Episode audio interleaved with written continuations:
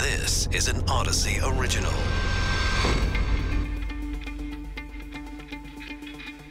This is the War in Ukraine Daily. I'm Charles Feldman. And I'm Mike Simpson from the KNX Audacy Studios in Los Angeles. While the focus has been on eastern Ukraine and the new phase of the Russian invasion to capture territory in that region, stark reminder today Russia retains the ability to strike anywhere in Ukraine. Two big explosions rocking central Kiev just after the UN Secretary General met with Ukraine's president. One of the people killed was a Radio Free Europe journalist. There was another person of note killed in Ukraine recently. The first American who traveled there to fight the Russians was killed in action. He was a 22 year old Marine Corps veteran who leaves behind a wife and seven month old baby. Meanwhile, the Russians continue their efforts to push forward and seize more land in the Donbass region. Journalist Phil Ittner is with us live from Lviv, Ukraine, to discuss all of these developments. Uh, Phil, let's start with what happened in Kiev. The Russian military had to know that the UN General Secretary was there. After all, he had just come there for meeting with Vladimir Putin in uh, Moscow. Yeah, uh, actually, I'm, I'm, sure they did. Uh, the, the, the the analysis of it is is basically saying that uh, this was kind of a big middle finger to the UN from the Russians. Uh, I have to uh, uh, just take a quick moment here, gentlemen. Um, we actually have an air raid siren in Lviv at the moment. Oh. Uh, so I need to put some um, some gear on. If you'll bear with me, I can continue speaking with you, but well, I just want you to hear I, this. I, I mean, take a quick moment. Phil, so that you, is currently happening in Lviv. Phil, if you need to go somewhere for safety, no, no, by all no, means, no. go I, ahead. I have, I have, I have a section of the apartment where I am located that is secure, and uh, I uh, just will put on my helmet here just in case, but we can continue to discuss.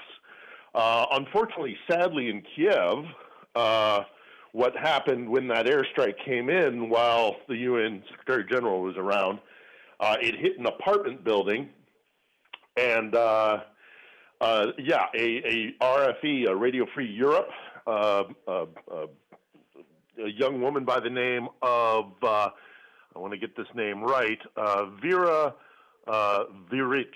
oh, I'm sorry, Vera Hyrich is her name.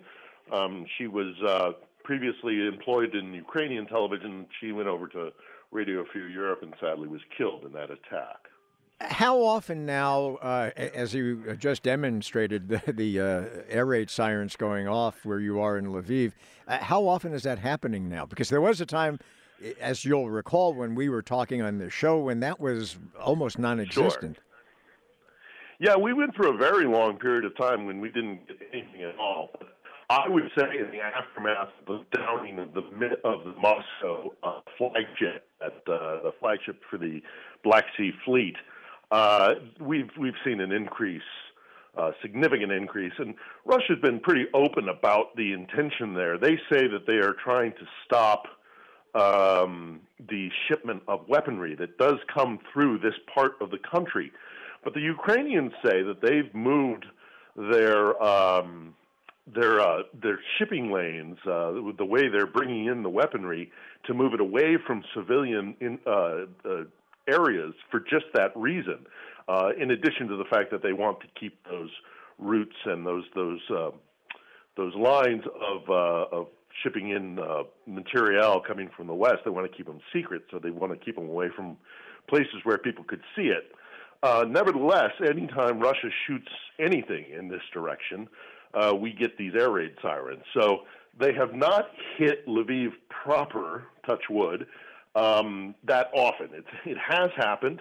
Notably, about a week ago, we had those strikes outside the train station um, that uh, drew condemnation from the Ukrainians because, again, there are no military supplies coming through the town, the city of Lviv. While they come through the area, they don't come through the city. Um, those that train station is, is basically uh, just civilians, and it sounds to me like the air raid siren is ended. Yes, it, I think it has. Yes. So I'm going to take off my helmet here, and we can continue our conversation. In terms of what we know from from what is now the front, you know, on the eastern side, the Russians not making the gains that they had been wanting to make. I mean, the Ukrainians are still holding that line for the most part. Well, that's right. I mean, it, it looks like uh, um, what they tried to do is there's a bit of a bulge, an area where um, if they wanted to, they could kind of pinch off uh, a, a, bulge in eastern uh, Ukraine, and it is hinged on a city called um, uh, Izium. And uh, they have been trying to push through to get that, uh, and they have not been making uh, an awful lot of success there. Um, some advances in various areas, of course. They, they, this is their new offensive that they're they're taking a very different tactic uh, than they did in the original uh, attack uh, in Ukraine. But uh, they still, it seems, are you know meeting with strong resistance and aren't making the kind of uh, successful advance that many thought that the you know the, the oftentimes well-regarded Russian military would have been expected to make. So um, it's uh, you know it, it's yet again an instance of, of whether or not it's the Russians failing or the Ukrainians succeeding. But one way or the other, um, certainly the Russians aren't meeting the objectives that they want. Phil, thanks for talking to us again. We're glad you're yeah, you're stay safe. safe. Yep, no, not my first rodeo. Thank you, gentlemen. All right, okay. Phil Ittner there in Lviv, of Ukraine.